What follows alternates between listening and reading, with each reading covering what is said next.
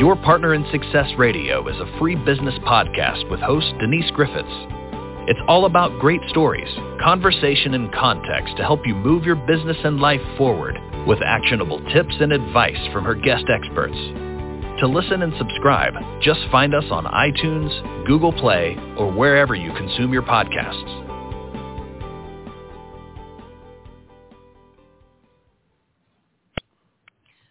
To your Partner in Success Radio. I'm your host, Denise Griffiths, and my guest today is Olivier Roland, and I'm not entirely certain that I pronounced his names right because he is French and I'm not. And he is joining us today from Dubai. So Olivier dropped school. He left school at the age of 19 to create his first business, and he never looked back.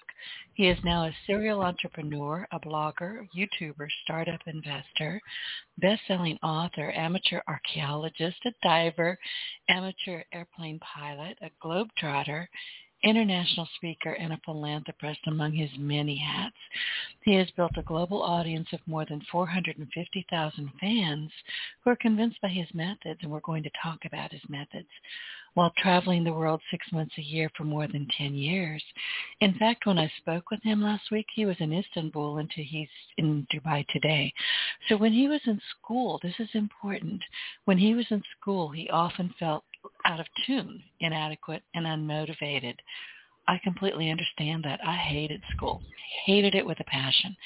And he thought for a long time that it was a problem and a weakness until he realized that this could be a strength if you play your cards right because being a rebel means being free to break from the traditional model and create your own reality.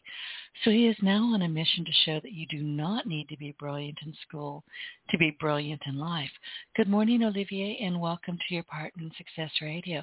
And did I pronounce either of your names correctly? I need to know.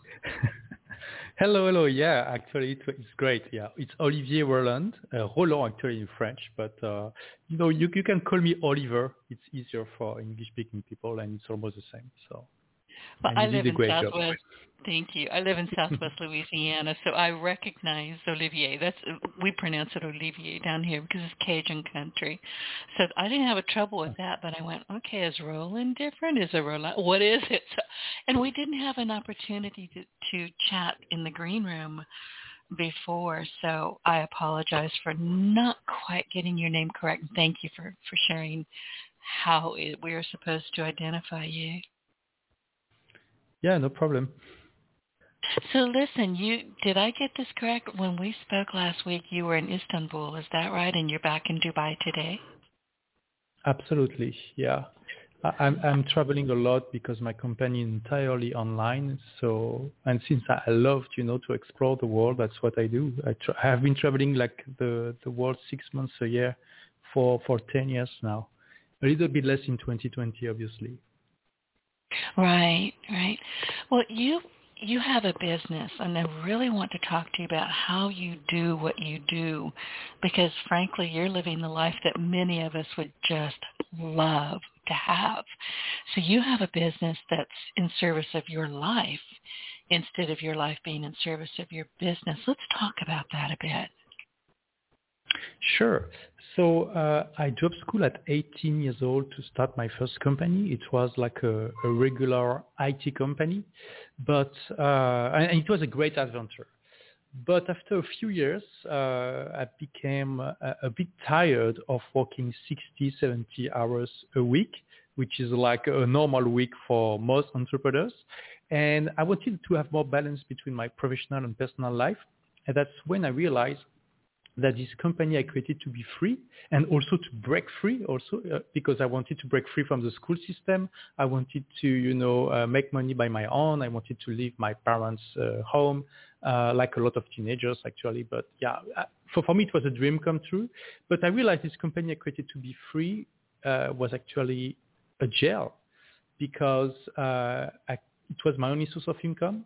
I couldn't see how to sell it. I couldn't see how to uh, work less inside it without, you know, uh, d- diminishing the, the, the income and uh, closing the company. Uh, I couldn't see how to work less and have more balance in my life. And I felt really trapped. And I looked for a solution for years. I read a book that completely changed my life. It's a four-hour work week by Tim Ferriss. Um, and this book gave me the motivation and the goal of having a business that is uh, online and uh, in service of my life. So long story short, that's what I do now. Um, I, I sold my first company. I started like, um, before I sold my first company, I, I started like a, a, a blog uh, because for me it was like 2007. It was like uh, the way of uh, one of the ways to create an online business. It failed. Uh, I started a second blog that worked, but I didn't like the content, so I started a third blog, and this third blog allowed me to to make money online uh, two years uh, three years after I started the, the, very first one. So it didn't take like it was not like a, a night success right? Uh, it took like a, a, quite a bit of time and I was growing and managing my, my first company at the same time. But when it started to really work uh, I I was like okay great. Now I have this internet company. I just need to sell the first the first one and to enjoy my life. And that's what, what I, I started to do. And now I'm, I'm teaching that to, to other people, how to have a business that is in service of their life instead of the contrary, uh, because, well, that's the journey I made and I want to help as many entrepreneurs as I can to do the same. I love that idea. Listen, and I agree with you. We start, uh, you know, as entrepreneurs, we don't know not to be entrepreneurs. Getting a job job is something we'll do if we need to to pay the bills, but it's not where we really need to be.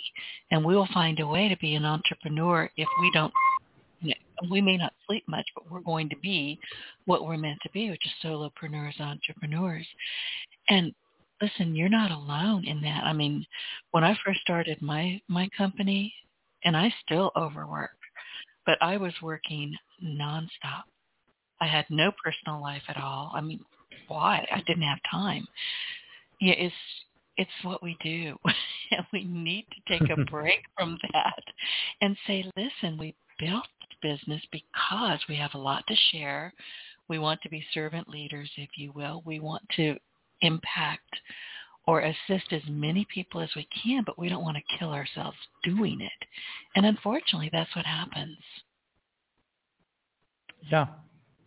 Well, you know, when I was like, I found that this company I created was actually jail I created for myself. I thought I was mm-hmm. alone, you know. I, thought it was like a, a very uncommon problem.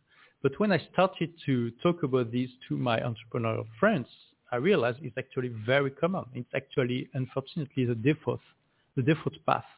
Um, and if you're not careful, that's what will happen to you if you create your, your, company. Most of the time you create your company because you want to have more freedom in your life. What happens usually is after a few years, you, you will feel this unbalance too. Well, what happened with me, and I know this happens with a lot of people, is I was wearing all the hats. And we talked about you doing that a bit ago. I was wearing all the hats. You know, I'm the web developer. I'm the social media maven. I'm the cook. I take care of the cat litter. I do it all. And it took me a long time to figure out that I needed help. I needed to hire people. I needed to build a team. And then I learned as I was building a team that I actually needed to find and hire people who were better than I was and who were self-starters. So I didn't have to constantly you know, stopping what I was doing and saying, okay, do this, do this, do it my way. Here's the, the standard operating procedure. I was just creating more work. So did you find that as well, that once you stopped, went back and said, this isn't working, so I need to find out what works and how to live a trip life and, and not go broke and crazy at the same time. Yeah, absolutely. One of the realization I made because I, I, started to educate myself on how to do that, you know, how to have a business in service of your life. And one of the key points you mentioned it is to uh, create procedures and to hire people so you can, or you don't even have to hire, you can just, you know, um, work with freelancers. And, and at some point you need to delegate some work to someone.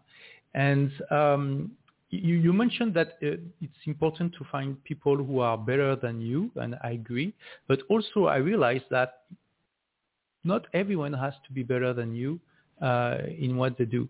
Sometimes you will delegate uh, tasks to people and they will not do it as well as you will do, you know, because they are less motivated. They have obviously less experience than you, but still it's worth to delegate this task to them because it's maybe not the most important, um, the most important thing you, you want to focus on, you know. So um, yeah, when you when you start to delegate all these tasks that are not so important, or maybe they are important, but it's not important that you do them. And it's not important that they are not perfectly done. You start to have way more time and to have way more time and energy uh, to focus on the right things. You do. And with me, because pretty much everything I do has a technological aspect, I need to hire people or work with people who can take, oh, let's just say newspaper, you know, n- not newspaper, newsletter editions. They're better writers than I am. I hire those people.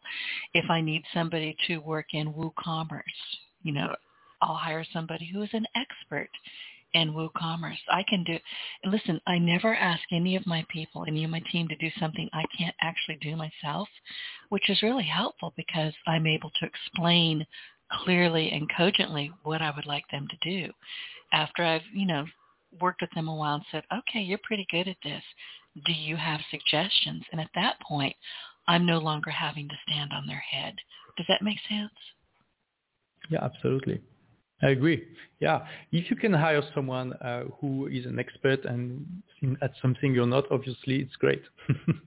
yeah, uh, exactly. I, I, think that's one of the first uh, things to to delegate. Like when you feel you you don't have the skills and that's as something that needs to be done in, in your company. You can find people uh, easily on Upwork or other platforms for these. Uh, also, I think one of the first thing to delegate is to the first thing to, to find is to find a, a virtual assistant, you know, a VA, and this guy doesn't have to be the best. Uh, you can just start to, you know, take some tasks that you don't like to do or are not so important, and you know, like you know, answering emails, for example, uh, liking uh, other people's comments. Um, answering to some comment on social media, these kind of, of things, you know, that those don't require like a lot of skills. Uh, and, you know, at, just, at, the, at the start, it will maybe make you gain like one hours, two hours a day. Uh, and then, and it's already a game changer, a game changer for this. And you can find this kind of VA very easily. I know the, the Americans hire a lot of people uh, in the Philippines because you have people who speak very good English and uh, obviously the cost of living in the Philippines is way lower than in the US, so you don't have to have a big budget to start. Exactly. Listen, let's let's move on to creating free content that attracts fans and qualified prospects and customers. I've heard this a lot, and I don't agree with it at all. But people say, "Oh, I don't want to give away my best stuff. I can't just keep giving things away free." I don't agree with that. So let's talk about that idea. Yeah, absolutely. Uh, one of my core skills is content marketing, and that's what I teach too. I teach people how to use free content to, you know, uh, attract qualified prospect fans and customers, and it's a very, very common objection. Uh, people are afraid, yes, to, to share too much. So I would like uh, to challenge you these because uh, let's let's say, for example, that you are uh, you have a very traditional job or like as, as an entrepreneur, you are, you're a baker. So you have a bakery and you sell bread and cakes, you know, these kind of things. Well, if, today your local baker, he should have a YouTube channel, a blog, a, a Facebook page at least, maybe an Instagram uh, account too. And what will he share on these accounts? Well, he can start by uh, his um, is a common life. You know, he can uh, just do a video when he wakes up at maybe 5 a.m. I don't know at what time they wake up, but I think pretty pretty early.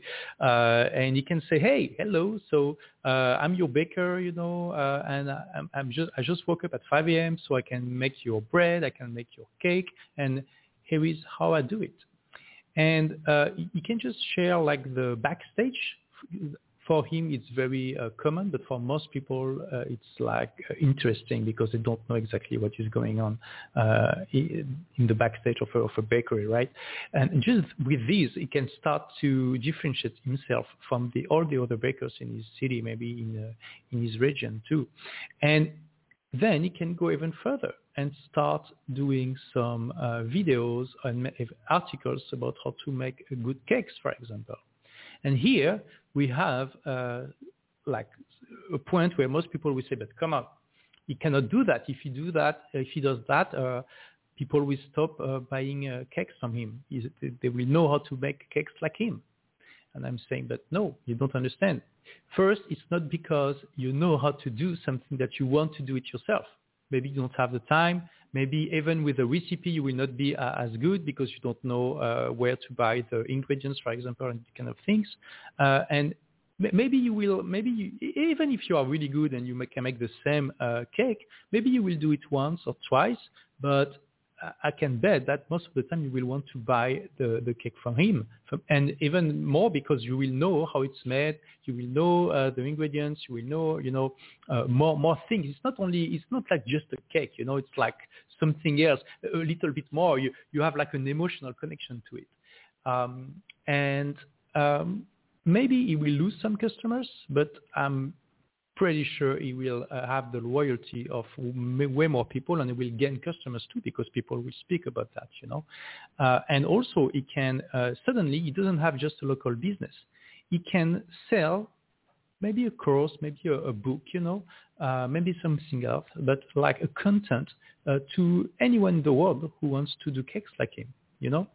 So here you can see that uh, there, there is this fear of losing customers if you uh, share too too much free content, but most of the time it's not true. And even let's let's take another example. Let's let's I share so much content on my YouTube channel. I have more than 1,800 videos, um, and actually, if people who will, will be able to uh, dig into my videos and uh, like you know put them in the right order and you know follow them diligently uh, i think they will be pretty close to have the content i share in my course. Uh, but the fact is they will have to find the content first then they will have to understand in what order to, to put it you know uh, and then they will have to have the same motivation have is as, as if they would have invested money uh, in the course, you know, and uh, we can immediately understand that uh, not even 1% of the people will do it, right? So yeah, it's just like a fear and you have to realize it's not because you, you share a lot of free content that it's gonna uh, can cannibalize your, your sales. Quite the contrary, actually. I have found that to be true, and as a web developer, I'll I'll suggest that. Listen, we need to create free content, free videos. You know, you need to put yourself out there and attract the people that you want to come to your website, to your YouTube, wherever it is that you want, and you're going to need to do that with free content. And I'm telling you, about 80% of them just, oh, I can't do that for all the reasons that you just outlined. But once they understand, they'll say, okay, what free content are you using? Well, they can instantly answer that. How is it working for you? Oh, I love this guy. I love this one. Okay, why are you following him? Oh, because oh, never mind. I see what you're saying. so it's easy. You know, it's easy to say, listen, you've got a lot to share. Going back to the baker, a lot of people will watch those videos who are nowhere near his geographical location. They'll remember him. And, you know, if somebody in their town says, oh, I'm looking for a, a you know, really great wedding cake, guess what? I'm going to say, hey, go to this bakery. It has a, a ricochet effect. Absolutely. I completely agree.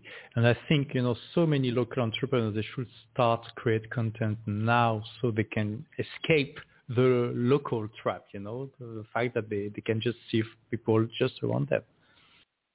Exactly. So let's, and thank you for that. Was there anything else that I missed in, in that particular conversation that you'd like to share? Well, uh, Yeah, I mean, there is also a hierarchy of uh, what people are willing to, to buy, or like with their motivation. You know, um, when you teach something, it's one level, but usually people want to pay uh, even more for like a done for you uh, right. service. So it's, it's also not because you teach how to do something that you will cannibalize uh, like the, the sales of uh, done for you service. Not at all, actually. That's a, that's really true. You know, I will have people say, "Oh, well, you know, Denise, can you kind of hop into my WordPress account and tell me what's going on here?" I'm happy to do so, but once I open, you know, once I peek under the hood, so to speak, oh my gosh, it's a mess in there, and I have to tell them it's a mess. You need to do this, this, this, this, and this. And they're like, I don't want to. Can I just hire you? Sure. But if it's easy, you should do it yourself. so, you know, there, there's just so many ways to reach and connect with people these days. There's, there's really no reason not to do it. And also something very important to understand, and I, I, I, see, I see that a lot of people miss this point. Every time you write an article, you publish a video, you publish a podcast, you, you're creating a clone of yourself a copy of yourself that, that will work for you 24 hours per day, seven days per week for free for the years to come. And it's very important to realize this. My YouTube channel has 1,800 videos. It's one, I have an army of 1,800 clones of myself working tirelessly for free to attract fans, prospects, and customers. And it's a huge uh, point to understand if you want to have a company that is in service of your life. Because before we couldn't clone ourselves so easily, right? So it, it's amazing that when, you think like this, it, for, for me actually, it really motivates me to create as much content as I can. And I'm so glad you brought up podcasts because it's so important that people get on podcasts as guests or they start a podcast if they feel that that's something they really want and really need to do. It's so easy to do these days. There's really no reason not to do either, be a guest or be a podcast host or both. I agree. I agree. And fortunately, I see more and more people starting to do that. But you know, like just a few years ago, even the big like TV stars, they didn't have a YouTube channel, they didn't have a podcast, uh, and I was like, but how come you, you cannot rely just on TV and the, the normal media to to to spread the word? You know, uh, even like big TV stars. Uh, there is such a big advantage of being able to connect with your audience when you want without any gatekeepers that it's a no-brainer. And obviously, uh, it's even more the case for like uh, the normal people, uh, quote quote, like you and me, um, because that's for the first time in the whole history we have a way to communicate with a lot of people at the same time for free or almost free, which is amazing. We do. I wanted to ask you, when you started creating your content on YouTube, was that a strategy or did you just do a few and say, oh, that's fun, that works? How did that, I mean, 1,800, that's a lot of work. What started yes, it? Yes. What got you going? Well, um, when I started I, my, my, internet business, I really was writing uh, as it was my primary met- method of uh, creating content. Um, and I, I, did create a, my YouTube channel in 2009, uh, but f- at the time I didn't understand really the power of it. For me, YouTube was just like a, a place where you would put your video so I could embed them in my blog, you know. Uh, oh. And in, yeah. So so for like the, the first maybe five years, I didn't focus on the videos at all. I was really creating uh, like writing uh, con- writing content and also a podcast, like only audio. Uh, and uh, at the beginning of 2014, I uh, decided to go two months in the Philippines. Um, and I was like, hey, how can I make this uh, interesting for my audience, you know? To go like two months in this remote part of the world that most people uh, have never been to. And I was like, hey, uh, what about I do one video a day? I publish one video a day on my YouTube channel for the 60 days where I will be when I will be there. Uh, and uh, I did that, and it, people really loved it. You know, really loved it. And it was not a lot of work for me because um, uh, at the time I had already like five years of experience, so I could talk about many subjects you know. Uh, and uh, I was just, I, it was like a, a, video game, you know. I used my uh, my iPhone or like a small camera, and I had like five to ten minutes to talk about something I wanted to talk, and I didn't want to do any editing, no editing at all. If I make a mistake, it's fine. It's like speaking on stage, you know. Nobody is gonna throw tomatoes at you, uh, and uh, that's it. And so I, I did like very, uh, in a very low key, you know uh, no nothing too fancy, and it really like my audience really loved it, and I I I also loved it because it took me maybe 10 minutes of work per day. And when I was running out of uh, ideas of about content, I was just I just asked my audience, hey, uh, well, in the next videos I will answer your questions. So if you have a question about you know entrepreneurship, how to grow your business, etc., etc., just sh- share it in the comments below. And people who like gave me so they gave me so many questions that uh, I could create content uh, again, again, and again. And I loved it so much that I decided to extend the challenge from 60 days to one year. And so for for one year, I did one video a day, uh, and I loved it so much that actually I did 465 days in a row and it grew my channel from maybe 2,000 subscribers to, if I remember correctly, some, something like 20,000. Um, and from just a few thousand views a month to like maybe 50 or 60,000 views a month, you know. And uh, it worked so well that I did two more uh, challenges like that of one video a day for one year. And it worked it worked really well. Today i have my channel has like 260,000 subscribers and maybe you know half a million views a month. Uh, so i'm really happy with the result. Uh, i would say uh, though that it doesn't work as well as before to publish one video a day. Uh, back in the days the algorithm really liked it today the algorithm still likes it but not as well but is that something i really um, advise people to do, not one year, one year is hard for most people, but you know, after maybe like a few weeks after you create your, your YouTube channel, do like a challenge of publishing one video a day for 30 days. And it's going to be amazing for a lot of reasons. You will uh, improve your skills super fast. You will uh, grow your audience. You will be more confident in front of the camera. It will make you break a lot of barriers, you know, and uh, limiting beliefs. Uh, and you don't have to, you know, uh, jump without a, a parachute, right? You, you can, uh, like, when you start the, the challenge, maybe you can have five videos in advance. So if, you know, one day or two, two, day, or two days in a row, you cannot shoot a video for whatever reasons, you, you still have a bit of a buffer. So you have time to recover. And what I'm actually hearing you talking about is consistency. And I think that's where a yes. lot of people just completely fall off the step stool. They're like, oh, I got this. I've got this. Oh, shoot, I just broke my ankle. I did not. I wasn't consistent. Yeah, it it's really important. Listen, my podcast, I've been doing this for 13 years, and I get to meet people like you from all over the world. And I'm now ranked in on listen notes. I'm 2.5% of the most popular podcasts in the world. And you know how I did that? Just what you're describing. Wow. Consistency. Consistency all the time. If I can't find a guest, I will beg and plead and find a guest and put them on that morning. Consistency. If you're going to show up, show up. If you're not, you may need to get a job job.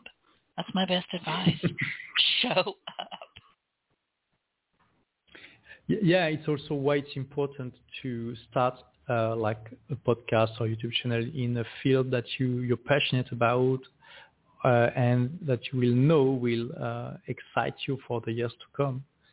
So it, it's I mean it helps. You, you you can succeed in a field that you're not passionate about. Maybe you will just like it. Maybe you're just good at it. But usually uh, the easiest way, the best way is to be passionate about it. Oh, exactly. And I'll tell anybody who will listen, my podcast, when I get to meet people like you, all of my guests, you are my mentors. I learn something new, several something new, every time I speak with you. Every single time. I'm scribbling down notes. I'm writing them down. I'm putting a lot of this information into immediate play. I learn. My podcast, in a selfish kind of way, is really for me because I get to learn from people like you and share it with the world. So it's a win-win. Yeah, absolutely, Denise. I, I I happen to interview quite a few people for my YouTube channel. I agree with you. Every time I'm learning something. So sometimes, I mean, I feel so privileged because like I have like an amazing guest for one hour and I can, I can just ask uh, him or her as many questions as I want.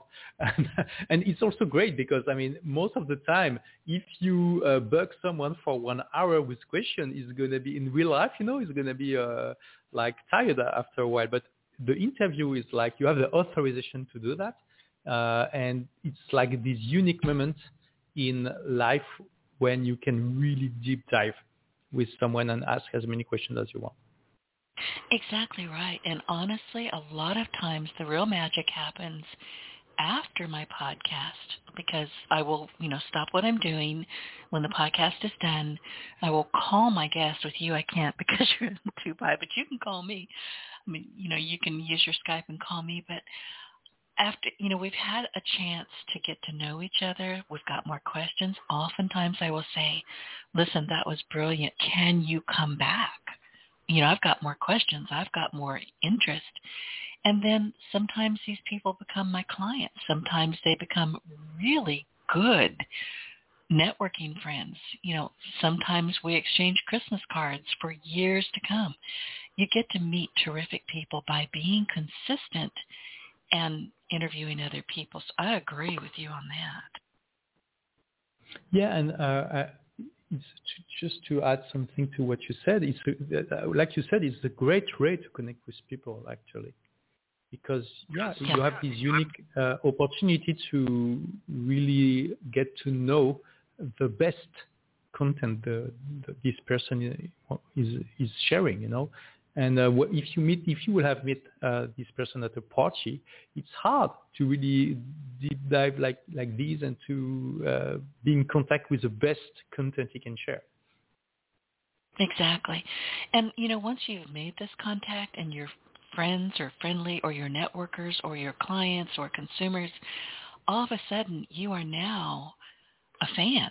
You've got fans, and you're sharing that information with a lot of people and that leads me to my next question because you said that there's a way to create an army of clones who will work with you for free 24/7.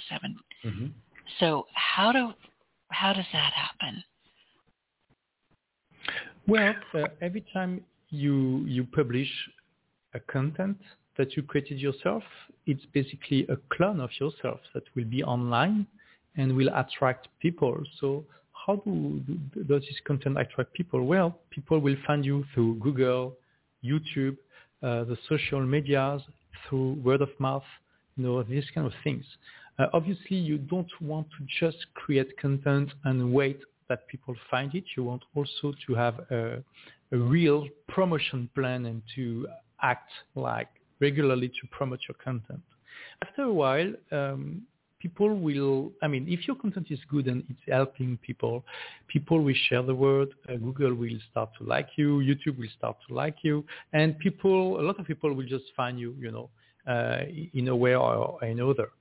Um, and that's why, you know, it's, it's also very important to have this, to, to have a business that's in service of your life.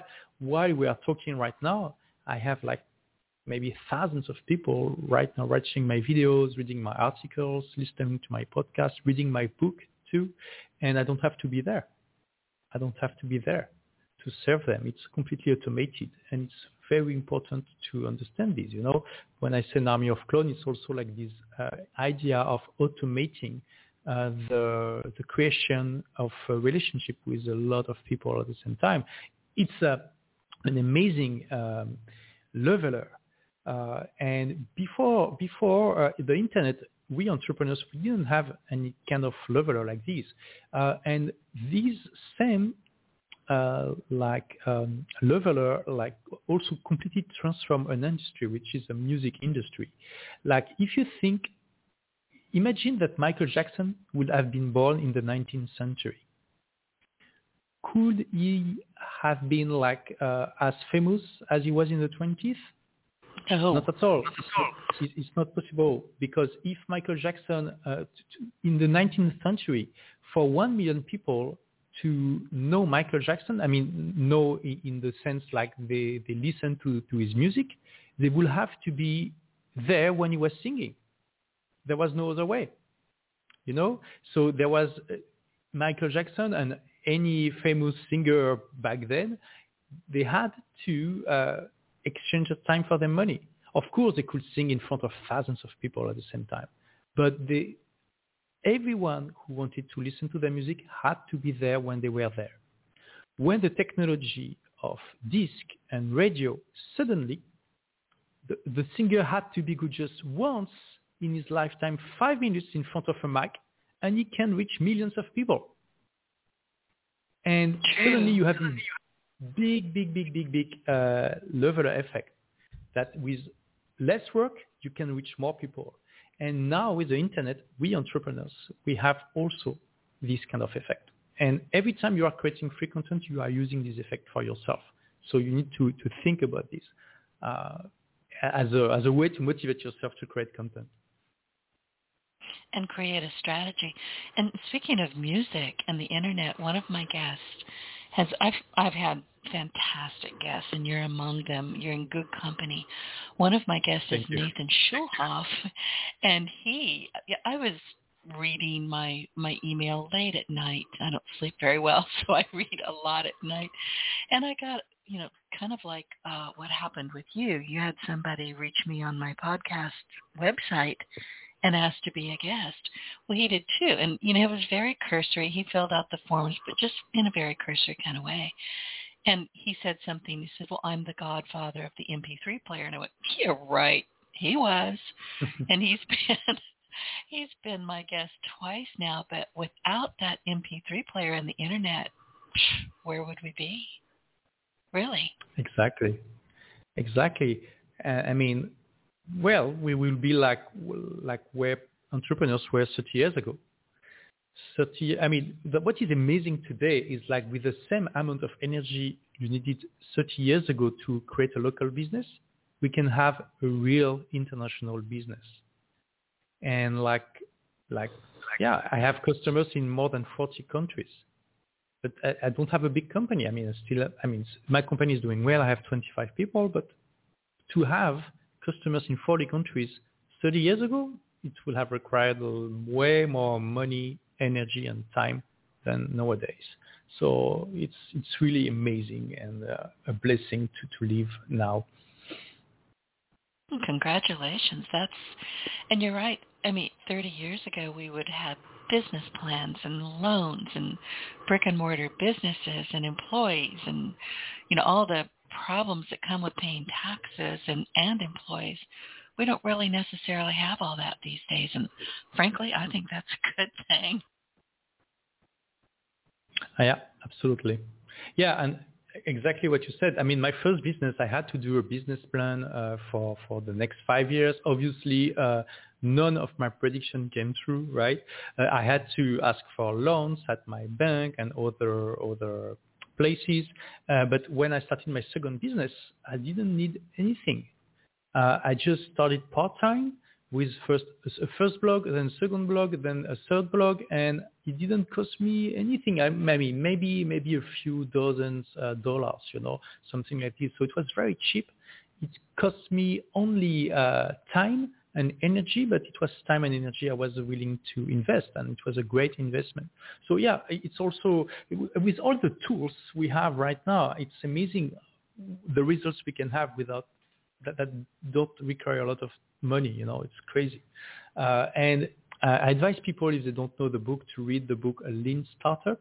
The lean starter because it's a great way to you know use the power of the internet and of all the tools we have now um, because it, it, basically this book teaches you the right philosophy of you know uh, instead of uh, if you have an idea for a product or service instead of working uh, one year uh, on it or two years and invest a lot of money and uh, after two years you realize that nobody cares about uh, about your product well you just ask yourself, okay, how can I really uh, put this idea in the market uh, as fast as possible with the less amount of time, energy, and um, uh, money uh, possible uh, to see if it works or not.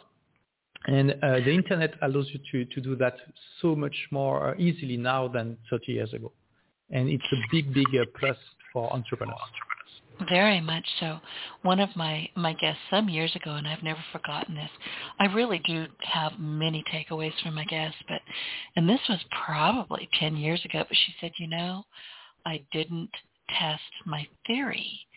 You know, I had this idea for a product that I was so in love with that I ran with it. And she said, and I quote, it was the most expensive thing I've ever done to date. And it was a massive failure. Yeah, it's a, unfortunately a common story.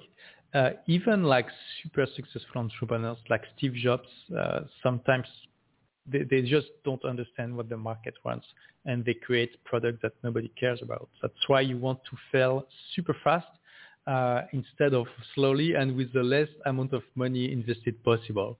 Uh, it's not always possible to do this, but nowadays it's uh, way more possible than before and it's with the right philosophy, you can try to achieve that, you know, fail fast and without too much resources involved.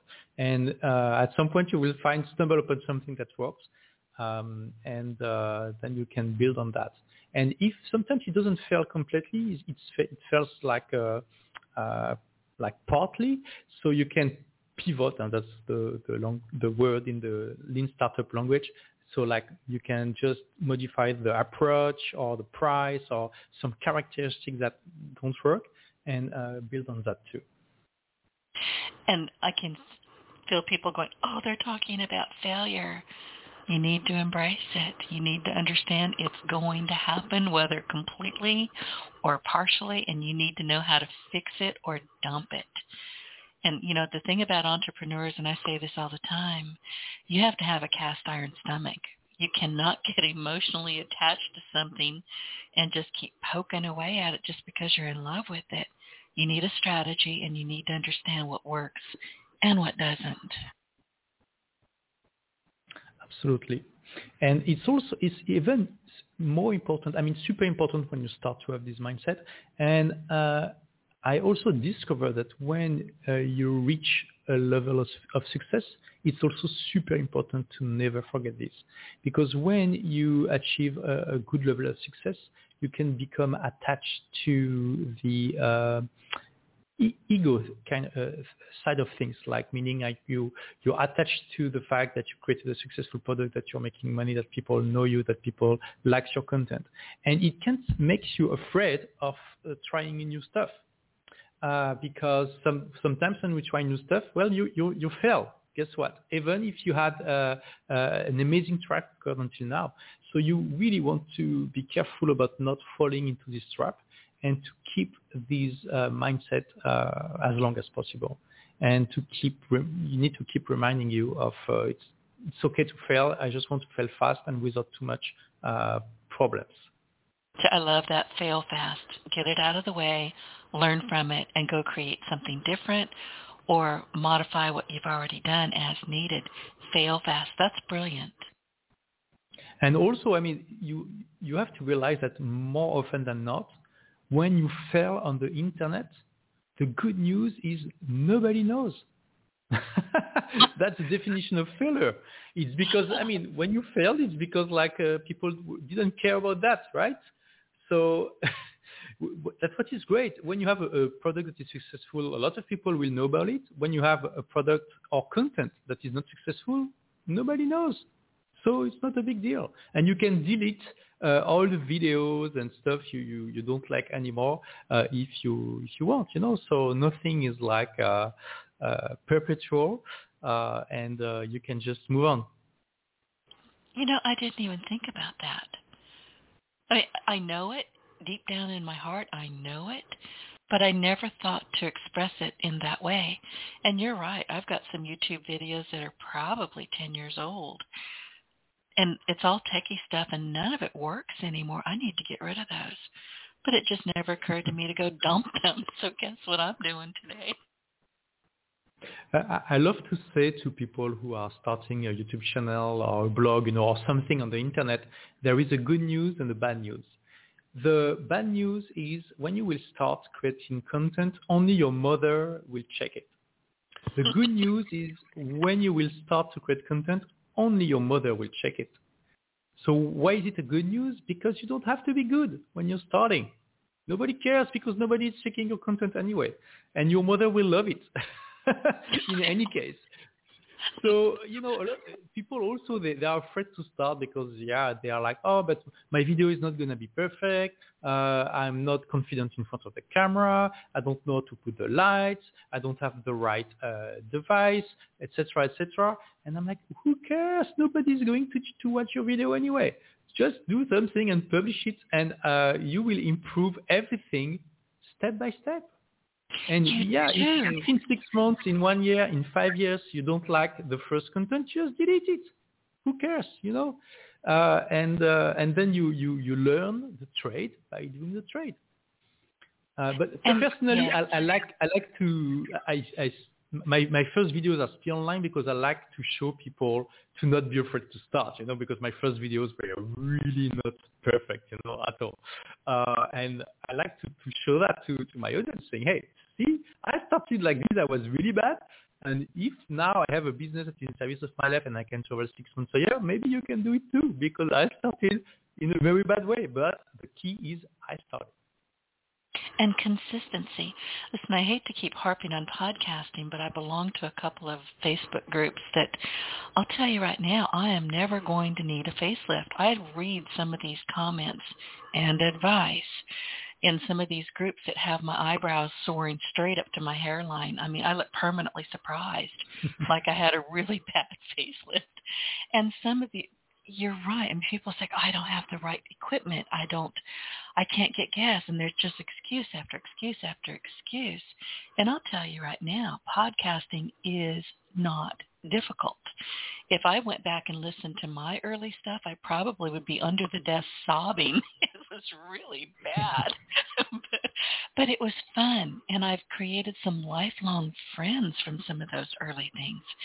And honestly, I wouldn't take them down because the from then to now, and God knows what it's going to look like in five years. I mean, I'll probably switch things around a bit again, but you've got to learn as you go and get comfortable as you go. And, you know, if you wait to create the perfect podcast or the perfect studio or buy the $4,000 worth of equipment, by the way, don't do that. Mm. But no. Yes. exactly. My first podcast, telephone. For 10 years, I used a telephone. The last three years, I got really smart and I invested $19.99 with Amazon. and I got a, a headset. That's it. I am not going to pay a bunch of money for something that was never going to be a money maker for me. And I had a strategy. So, you know, just don't listen to everybody who gives you advice. Listen to us, but don't listen to everybody else. That's my point. So let's talk a bit about strategy because we've talked a bit about that. We've got about 10 more minutes.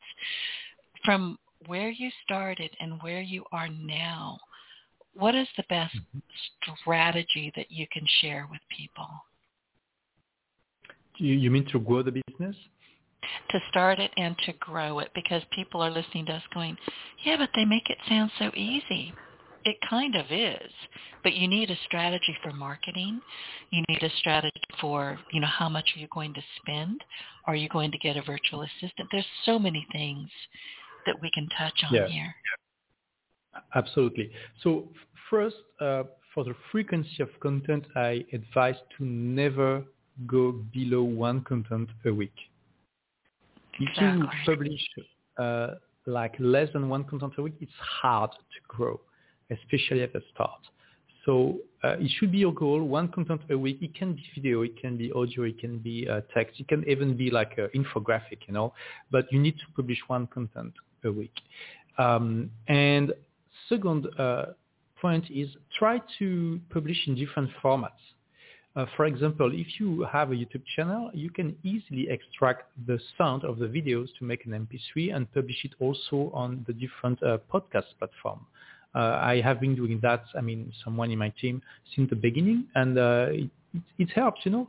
Uh, you, you, people will find you on iTunes, on Spotify, on Deezer, you know, all these platforms.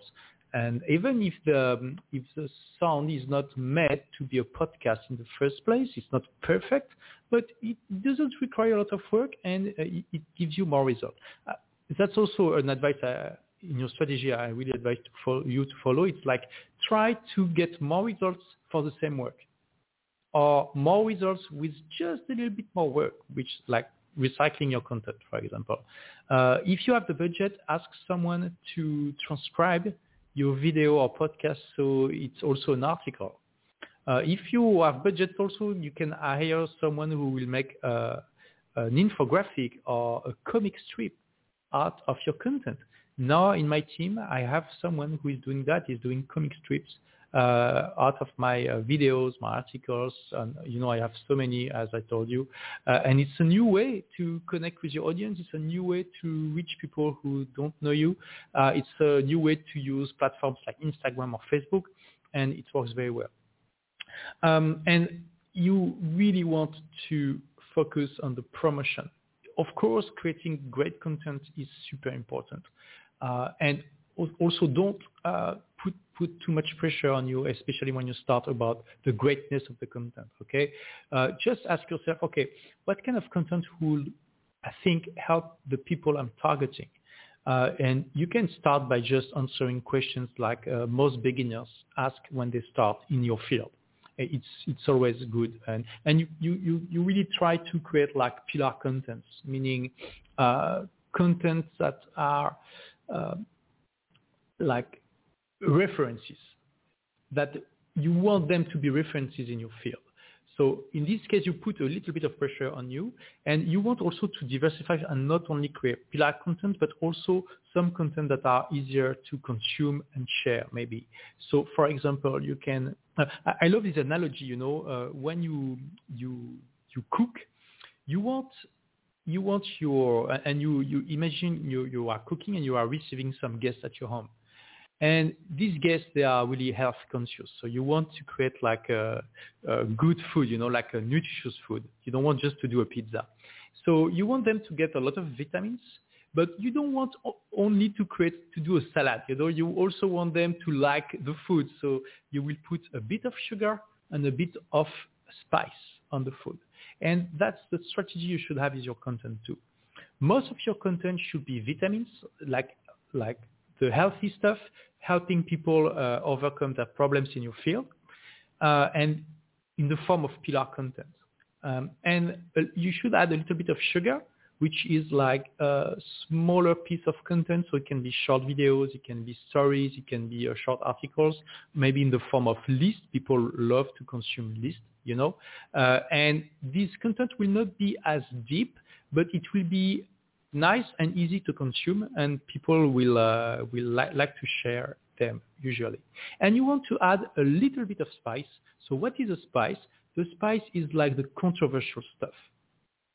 So you want to to, to, to look at your belief in your field and find something that you believe in that runs contrary to the common wisdom or what most experts say and create content saying, hey, in my field, as you know, a lot of people say that, well, let me tell you, I don't agree. And this is a spicy content. And you don't want to do too much. You know, it's like in a real uh, meal. If you put too much spice, it's nobody wants to eat that. It's same with the sugar. So you want to have a good balance between everything. Uh, and yeah, that, that's the strategy I, I advise for the content. And then for the promotion, of course, You want to share the content uh, as on, on um, as many groups and platforms you, you can think about. Uh, join Facebook groups, join uh, join forums like old school forums. Some of them are still very dynamic nowadays. Uh, and you don't want to spam them. You need to be very careful about how you do it, uh, but uh, you want to, to do that. Uh, you can reach other bloggers, YouTubers to do partnership.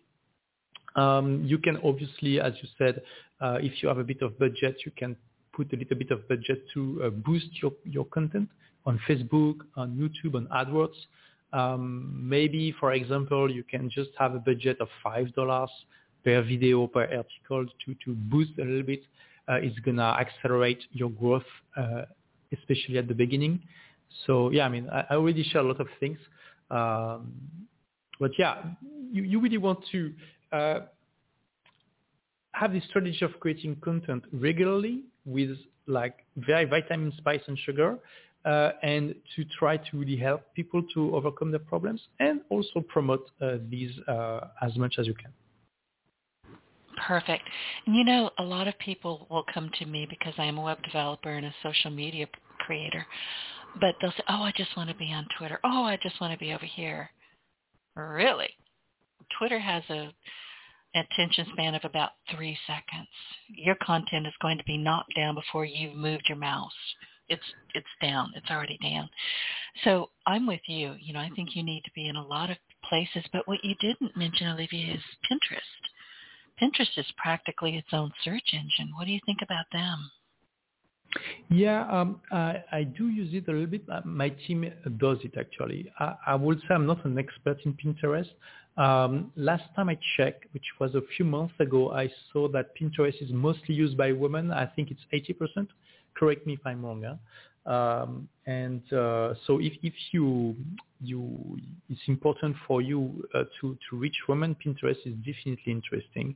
Uh, I've I have a few students who are getting good results with Pinterest, but I have to say though that it seems sometimes the numbers that Pinterest uh, is giving you for your traffic, it, it, seems a little bit over the top. You know, uh, I have to say I'm not super confident that all the numbers in Pinterest are really like uh, meaningful.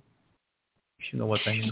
I do. I've wondered about that because I do a lot on Pinterest for me and for my clients. And I'll say, okay, you're not doing so well on Facebook, but you're massive on Pinterest. What the heck? So I agree with you. I've been questioning some of those numbers as well. They look good, but are they true? Yeah, I mean, every platform has its own way to calculate, you know, uh, the metrics. So, yeah.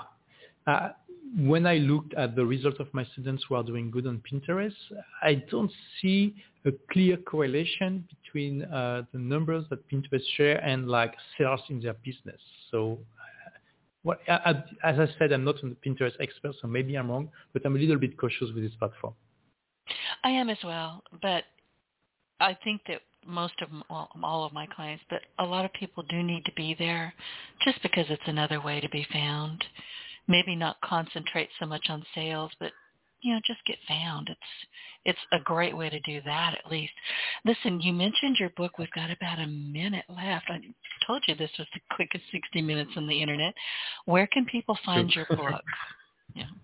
So yeah, um, so my, my book is named The Way of the Intelligent Rebel in English.